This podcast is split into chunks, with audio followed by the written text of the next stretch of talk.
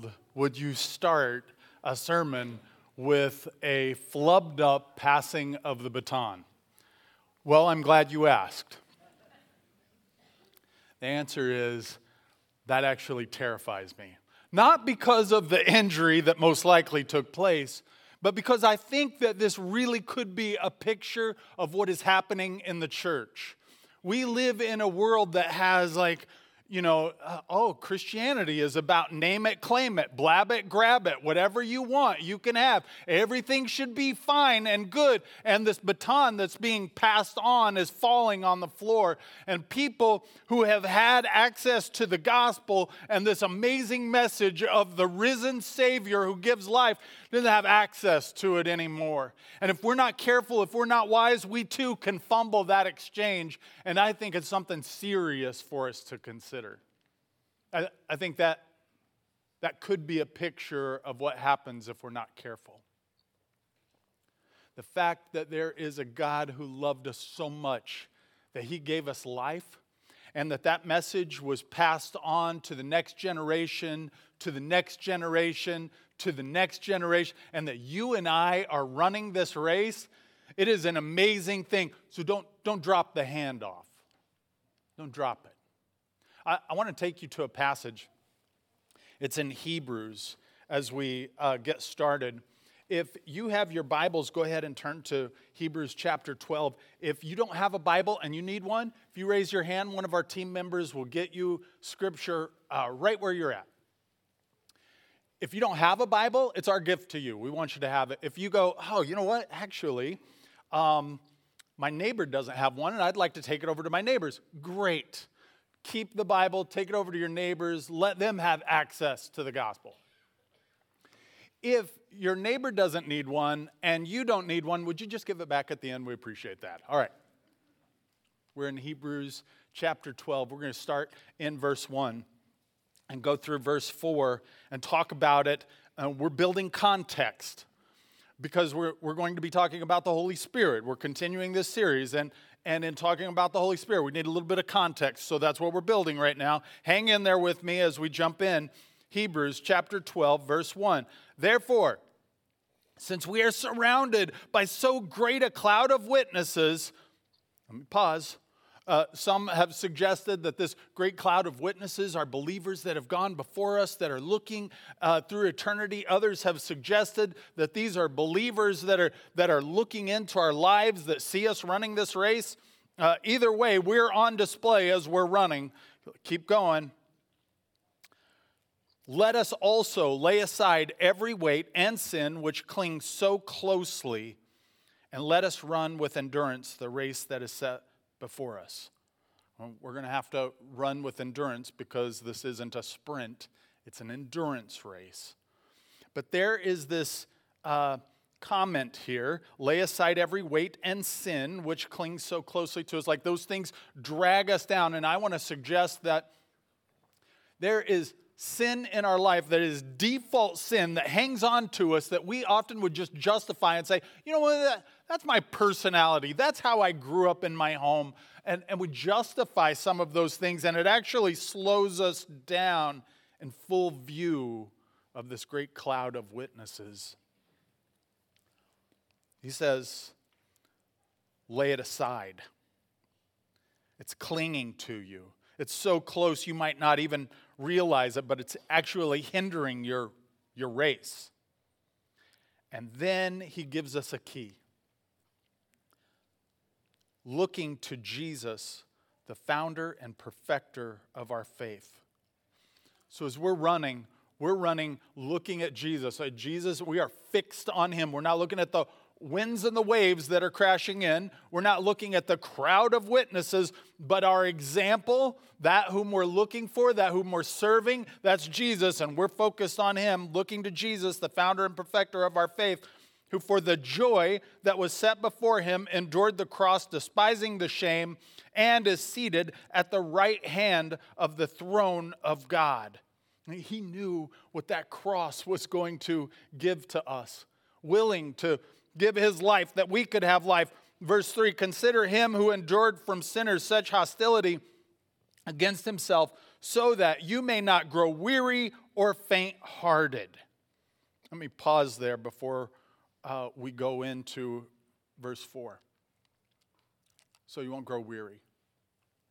I, I don't know what your story is. Let me share just real briefly about my story. When I first got saved, uh, one of the main messages, one of the main teachings that just resonated in my head was the Lord's return. He's coming back. And I, I remember hungering for that, like at night being up, going, Oh, Jesus, you might be coming back tonight. If you come back tonight, uh, have I been following you? Have I been faithful? And just always, it was like there was this constant calibration of, uh, I, I know I'm saved by grace and I don't have to earn my salvation. At the same time, I'm following you. I want to be obedient. Am I being obedient to your word? Am I following you? And also, I'm already tired of this world. I, I know that there's something better. And a year went by, and two years went by, and five years went by, and I went, oh, okay. Well, maybe I'm misunderstanding his return. And then someone would come and they'd preach this message about the Lord's return. And I get excited. I go, yes, he is coming. Thank you for assuring that. He's coming again. And a year would go by, and two years would go by, and I just kind of got tired.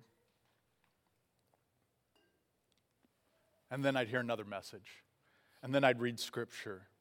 And, and I was challenged in my faith. I don't know if that's how you've been, but let me suggest something to you. Keep running. Keep running because we live in unique times, in times where the rest of the world, I think, if they could look in a historical view, if they could see what is happening right now in terms of the world history, they might go, What? Scripture is being fulfilled in ways now that we have we've we never experienced. The time is quickly approaching for Christ's return. And I can't tell you that that's going to be a year from now or 10 years from now or tomorrow. Like, I don't know what that is, but I am saying, standing on this hill, looking through the hills and valleys, I have a clear shot, and it just seems like Jesus' return is imminent. Like, this is happening. And we see a nation that has never, uh, rather, uh, was was just taken out of the land, come back after 1800 years and be a country again? Like, when has that ever happened? And it just happens to be the people that God talked about. Oh, and they had this language that was dead for nearly 2,000 years and it came back. What? Uh, we are seeing things fulfilled in the scriptures in ways that the world hasn't seen in a very long time. Jesus is coming back. His return is imminent. And we are running a race, and if we're not careful, we're going to drop that baton. And there are people who desperately need to hear this message of salvation that the church uniquely and specifically and corporately and individually stewards we can't drop the baton. Verse 4. In your struggle against sin, you have not yet resisted to the point of shedding your blood. I love that. What a great reminder. You're still in the game. This is not over yet. Uh, I, I, my accountability partner, his name's Brian. Love Brian. Uh, he and I meet uh, pretty regularly. We talk on the phone, and sometimes I'll complain, and he'll go, uh, you know what, Kenny? When you have suffered like Christ, then that's a legitimate complaint. I'm not talking to you anymore, Brian. but it's legit, though, right? Like, eh, hey, we're still in this game. We haven't sacrificed to the point of bloodshed. Keep going. He's coming back. And I share all of this in, in, in this context because we're going to be talking about the work of the Holy Spirit and specifically how the Holy Spirit leads us. And so, first of all, I want to say if you're a believer, stay in the game. I have a responsibility, and so do you. And all of us are carrying a baton, and we are surrounded by such a great cloud of witnesses. Keep running the race. Here's where we're going today. We're going to first of all talk about uh, the Holy Spirit and how we receive Him at salvation. Matt's going to be talking about that in more detail next week for you. But this week, we're just going to identify that indeed we do have the Holy Spirit who indwells us. Secondly, we're going to talk about how this indwelling Spirit leads us, that He guides into all truth. Not just that, but He convicts and transforms us. Uh, not just that, but He empowers and equips us with spiritual gifts. Not just that, but He leads and affirms a relationship with Him. Would you join me as we pray?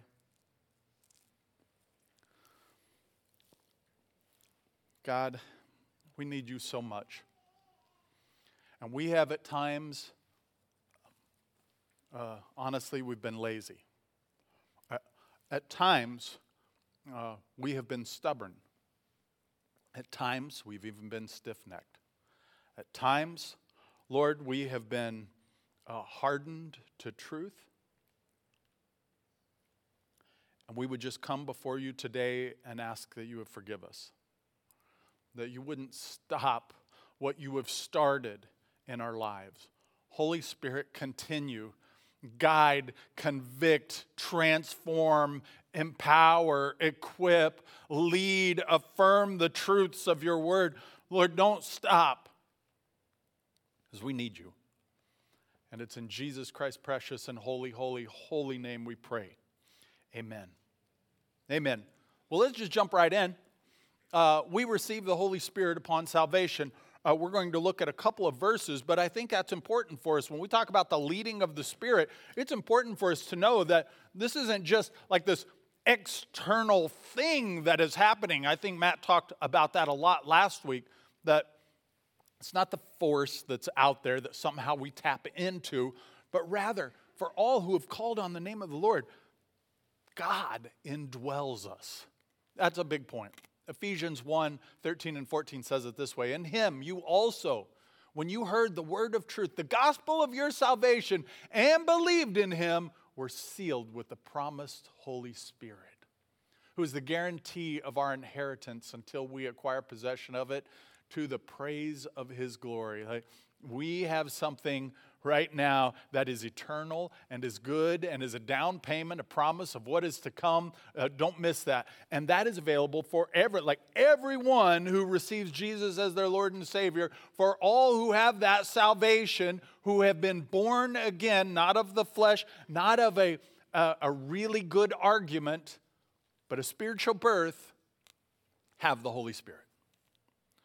Additionally, Romans 8 9 reminds us, You, however, are not in the flesh, but in the Spirit. If in fact the Spirit of God dwells in you, anyone who does not have the Spirit of Christ does not belong to Him. So we recognize that if the Spirit indwells us, then we belong to Him, that they're interconnected. So we have the Spirit indwelling. Uh, what do we do with the Spirit indwelling us? How do we live our life? And let me suggest that a big part of running this race is allowing the Spirit of God to lead us.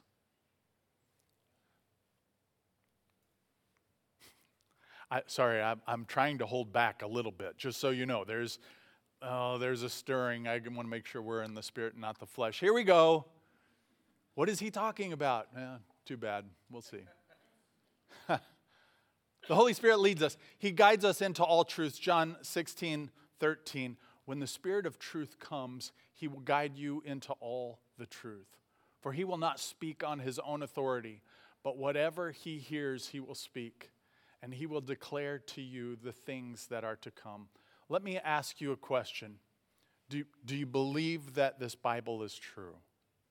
Do you believe that this actually is God's word? That he uniquely gave it, that he's preserved it throughout history, uniquely and specifically and mysteriously, and um, I, I, would say miraculously, but that this is actually God's word. Do you, do you believe that? Because if, if you believe that, then that's going to have an impact on where we go. If, if the Spirit of God leads us to all truth, wouldn't He lead us to His Word? Like, his word is important, is very profound, is amazing, and you and I have access to it for free. Like we can just go on our device and access it for free. I can be driving down the road and have access to the Word of God without being like, oh, hey, uh, on the steering wheel. Like, I can hear it in ways that the rest of history hasn't had access. I can be at home reading the Word of God. I have like five translations in one room of my house. I have access to the Word of God, and perhaps you do too. Now, why does that matter? Because if the Spirit of God is leading us to truth, we have to be honest. Am I willing to go to where the Lord is leading me? Am I willing to dig in? Do I really think that this is the Word of God that is giving me uh, life, that is giving me wisdom, that is empowering me, that is uh, convicting me, that the Spirit is using to convict of sin? Do I really believe that? Because if I do, it should influence some things. Before I go any further, I love you. I, I think what I'm about to say is truth and love. That's my intention. But I, I want to be honest. And if, if this hurts, know that I love you. Uh, if this is for your spouse, give them an elbow. No, I'm just kidding. Don't do that. Don't do that. So often, I'll just say, as a pastor, I get in these places of conversation. And when we get to that place of truth, oftentimes, the lead conversation, the lead point, the main thing is what did CNN say? Or what did Fox News say? Or what did my political party say about this? Or what does my this TikTok influencer have to say? What does my uh, favorite athlete have to say? What does my favorite actor or actress have to say? Because it really matters. That person who found an amazing plastic surgeon should have such influence in my life. What? I, how can I go down that road of, you really can throw a baseball, you're so good at it. What do you have to say about eternal life? That's dumb. Why would I go there? Or to this actor or actress who acts for a living. I care more about what they say than what the word says. If that's the case, it's time to repent. I am not saying that you shouldn't watch the news. I'm not saying that you shouldn't have people that uh, are influential, especially if those people love the Lord and are directing you to the Lord. That, that's not what I'm saying. What I am saying is that just in terms of volume of time and information, if we are feeding our brains uh, what somebody else is saying, or a news outlet, or uh, what an athlete, or an actor, or entertainer has to say, that's a problem. If that is outweighing what we're getting from the scriptures, guys, I have friends who are struggling with this, people who are in ministry who are starting to say, you know what? As I consider our culture, I think maybe our culture has a stronger input than we have given credit and should inform the scripture. Like, I weep for them. Are you kidding me? That's your answer? That's your response after knowing the Lord all these years, after engaging? You want to say that our culture is actually going to change what is true? That's ridiculous. And they can say that because where they're being led their truth is not from the Word of God. And that's a problem. The Spirit of God leads us to all truth. He's going to lead us to His Word. And I want to encourage us and I want to challenge us to take this as the Word of God.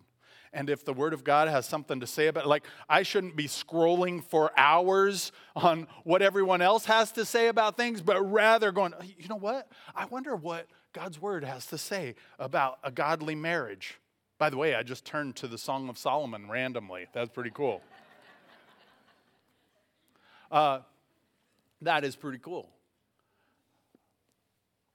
What does God's word have to say about living a life that is dedicated to Him? What does God's word have to say? And we need to go there. All right.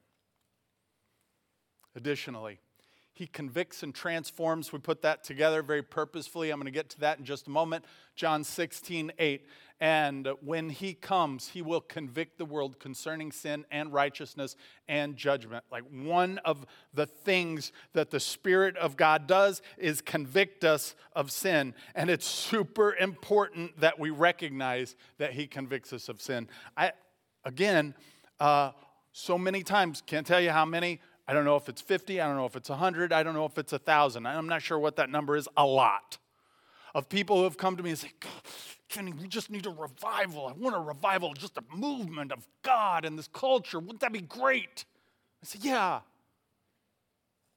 But wouldn't it be great if it started with us? Like, yeah, the culture needs it. Absolutely. But shouldn't that begin with me? If the Holy Spirit is at work, one of the things he does is convict of sin. And so we never see revival without the confession of sin. It just doesn't happen.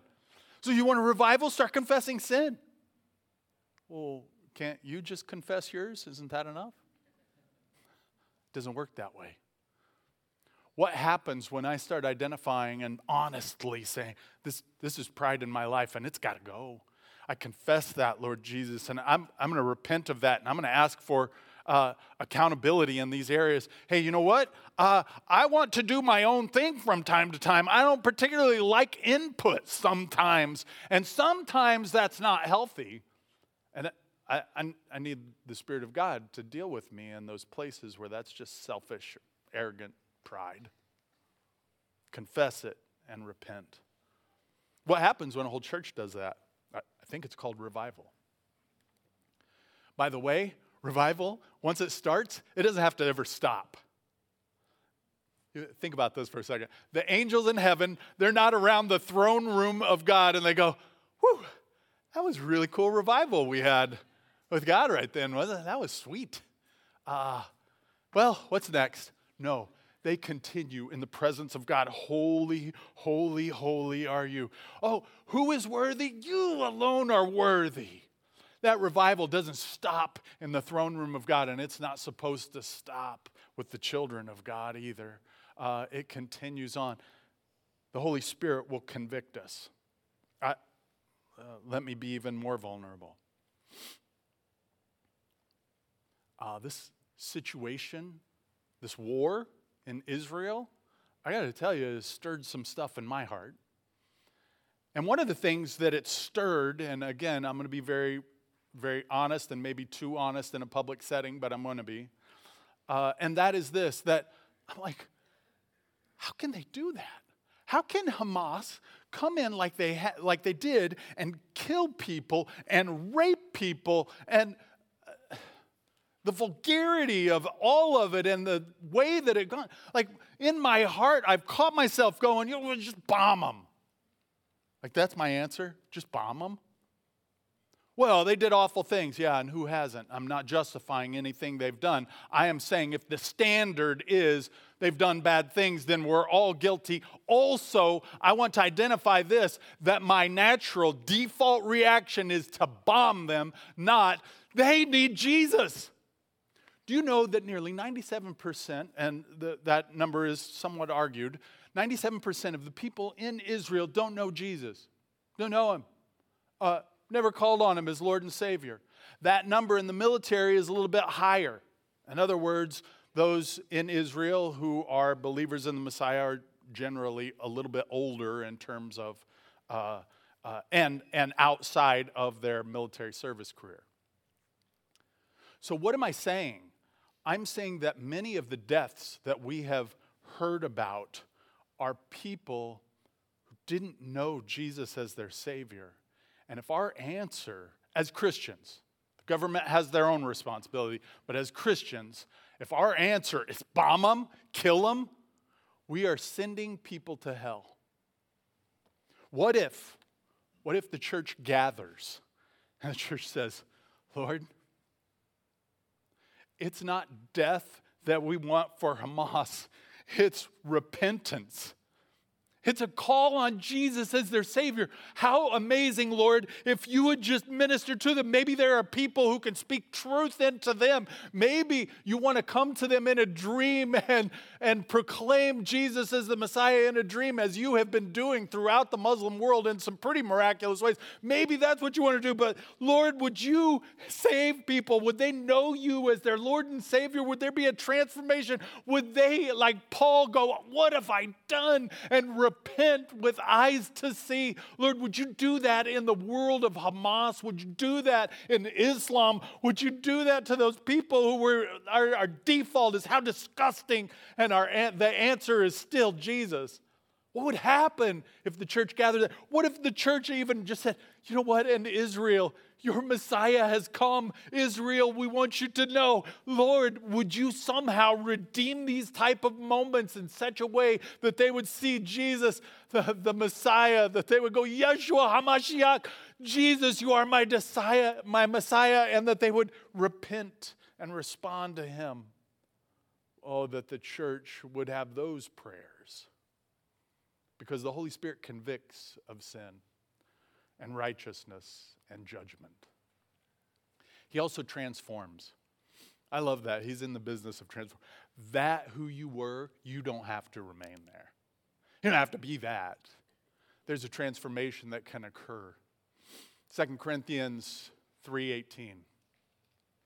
And we all with unveiled face beholding the glory of the I love the language here. It reminds us of this relationship that Moses had with God unveiled before God. He just experienced this, uh, the presence of God in profound ways that it affected his face, the countenance, the glow that he had as he comes down. There's this reference to that, this, uh, this imagery that's giving, that's given.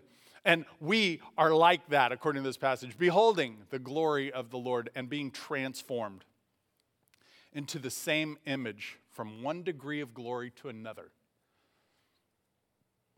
we are being transformed in, into the likeness of Christ. For this comes from the Lord who is the Spirit. It's the Spirit's work to do that.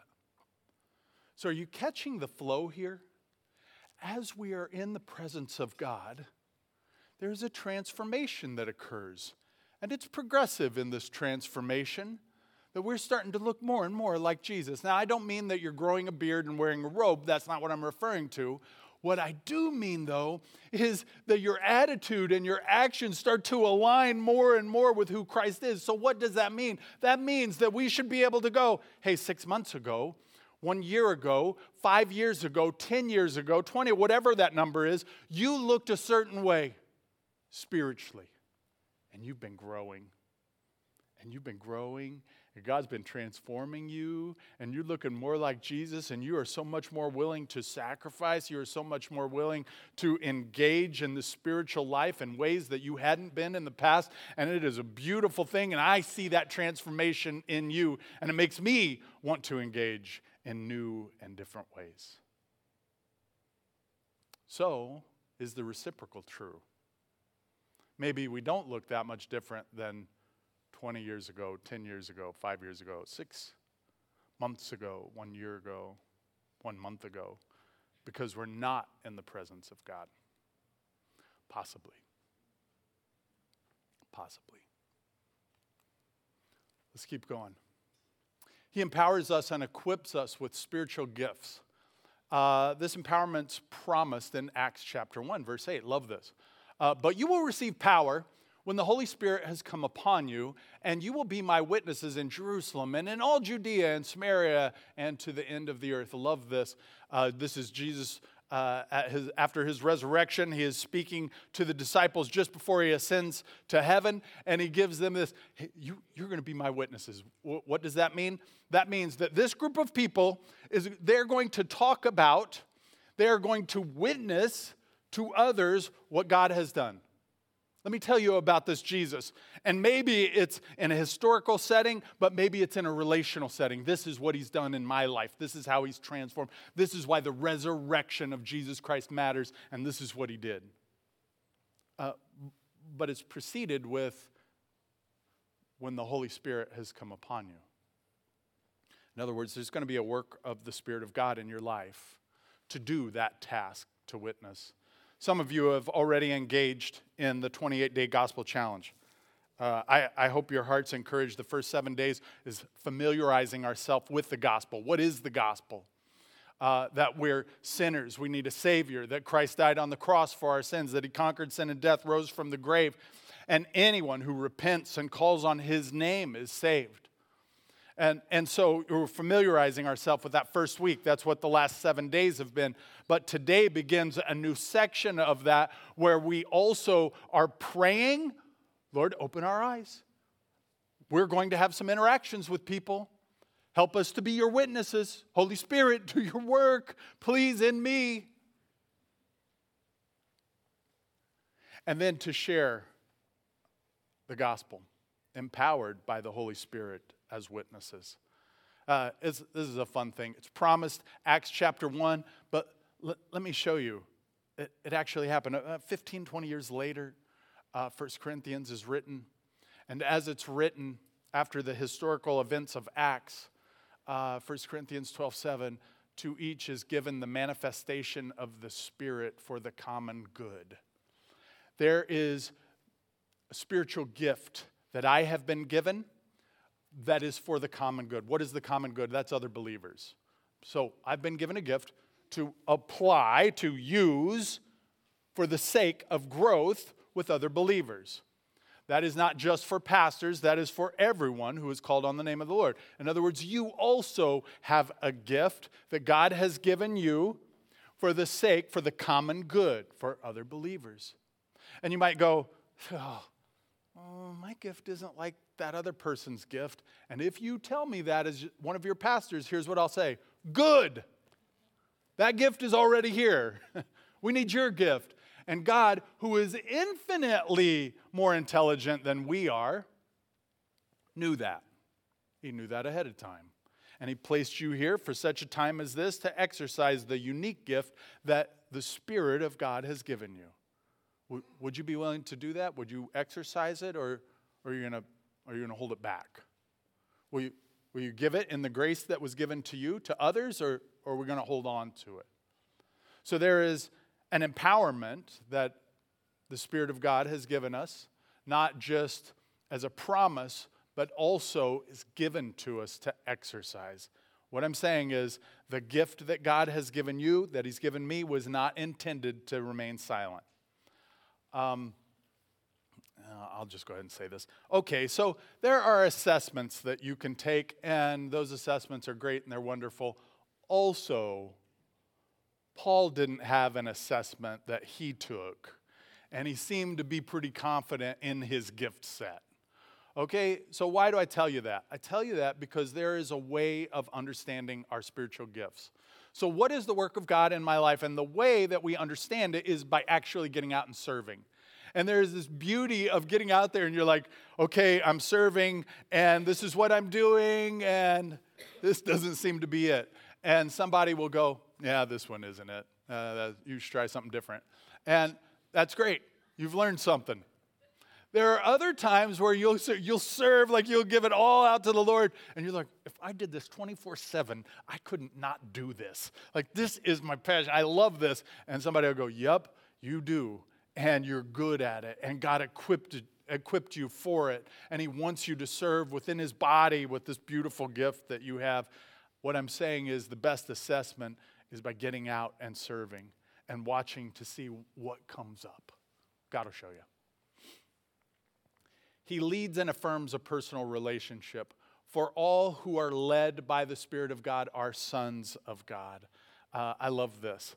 There is the reality of the relationship that we have with God that is affirmed. He's leading us, He's directing us. Be, let that be an affirmation. You're confessing sin, you're repenting from that sin, you're allowing the Spirit of God to use you in a way that you're serving others. That is a beautiful thing. And that reality affirms this relationship. And the relationship is you've been adopted.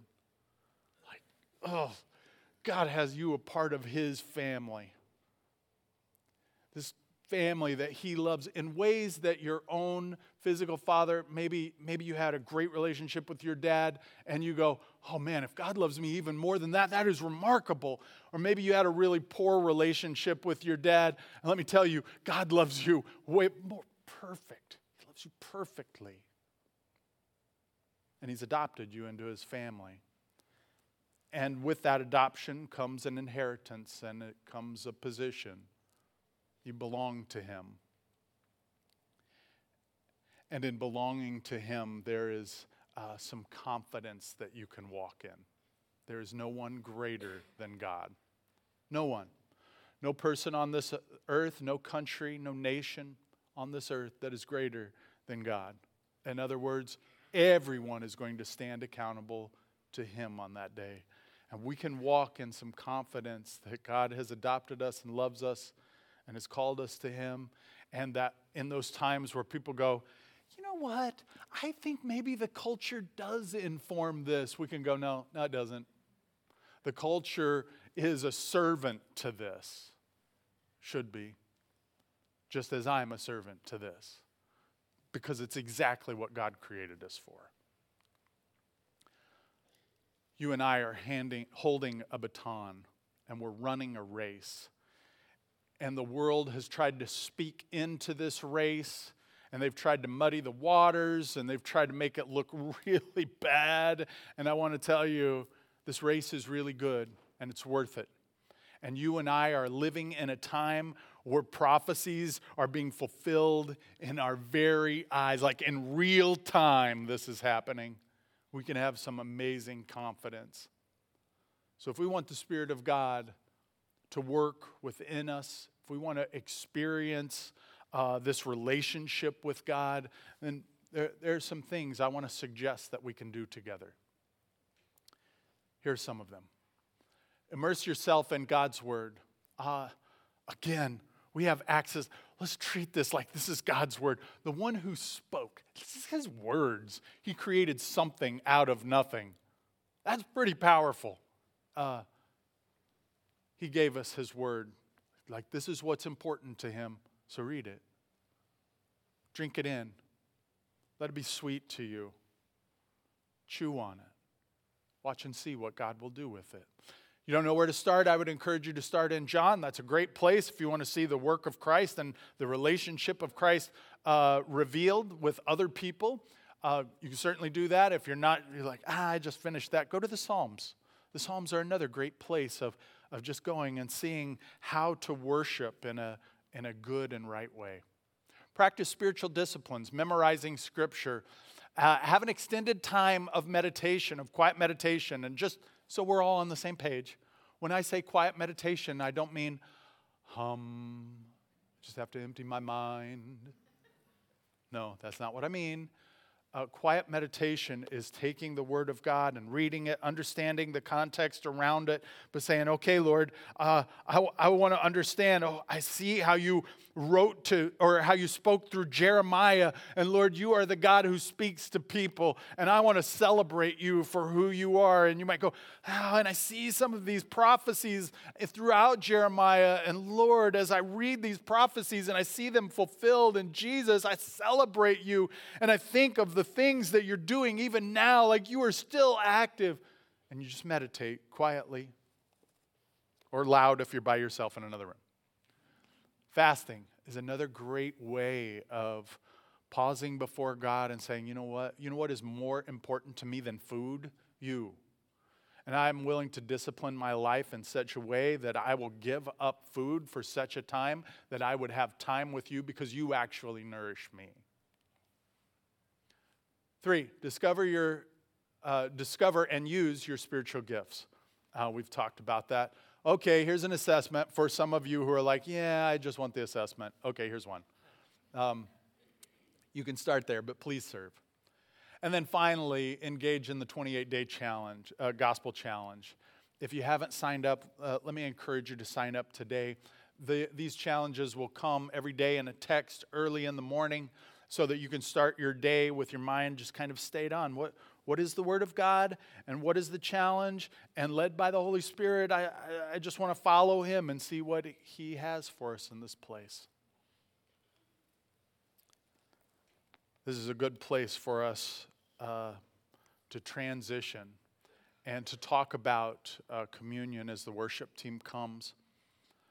Uh, at Friendship, we have what's called open communion, which means that you don't have to be a member of Friendship Church, but you do need to be a member of God's church by receiving Jesus as your Lord and Savior. If you have a relationship with Him, great, you should participate. In fact, I would even go as far to say that the Lord has asked us to participate in communion. Additionally, we're called to humble ourselves before God and just ask Him, Lord, illuminate my heart. Is there any wicked way in me? It's likely that God will identify something. And in that place, to confess it, to repent, to turn away and turn towards Christ uh, is a part of communion we would ask that you would go to the station nearest you, get both the bread and the cup, and return to your seat, and then we'll participate all together. Let me pray for us. Lord, we love you and we thank you. We ask that you would be exalted. We're so thankful that you have allowed us to run this race. Let us run it with our eyes fixed on you. Use us and guide us. And Lord, even today, as we come together and participate in communion, we are participating with the saints all over the world, the church visible and invisible. For all who have received you, and we are in unison saying, Thank you for the body that was broken. Thank you for the blood that was shed, that I could have life and that I could start experiencing that eternal life even now. And it's in Jesus' name we pray. Amen.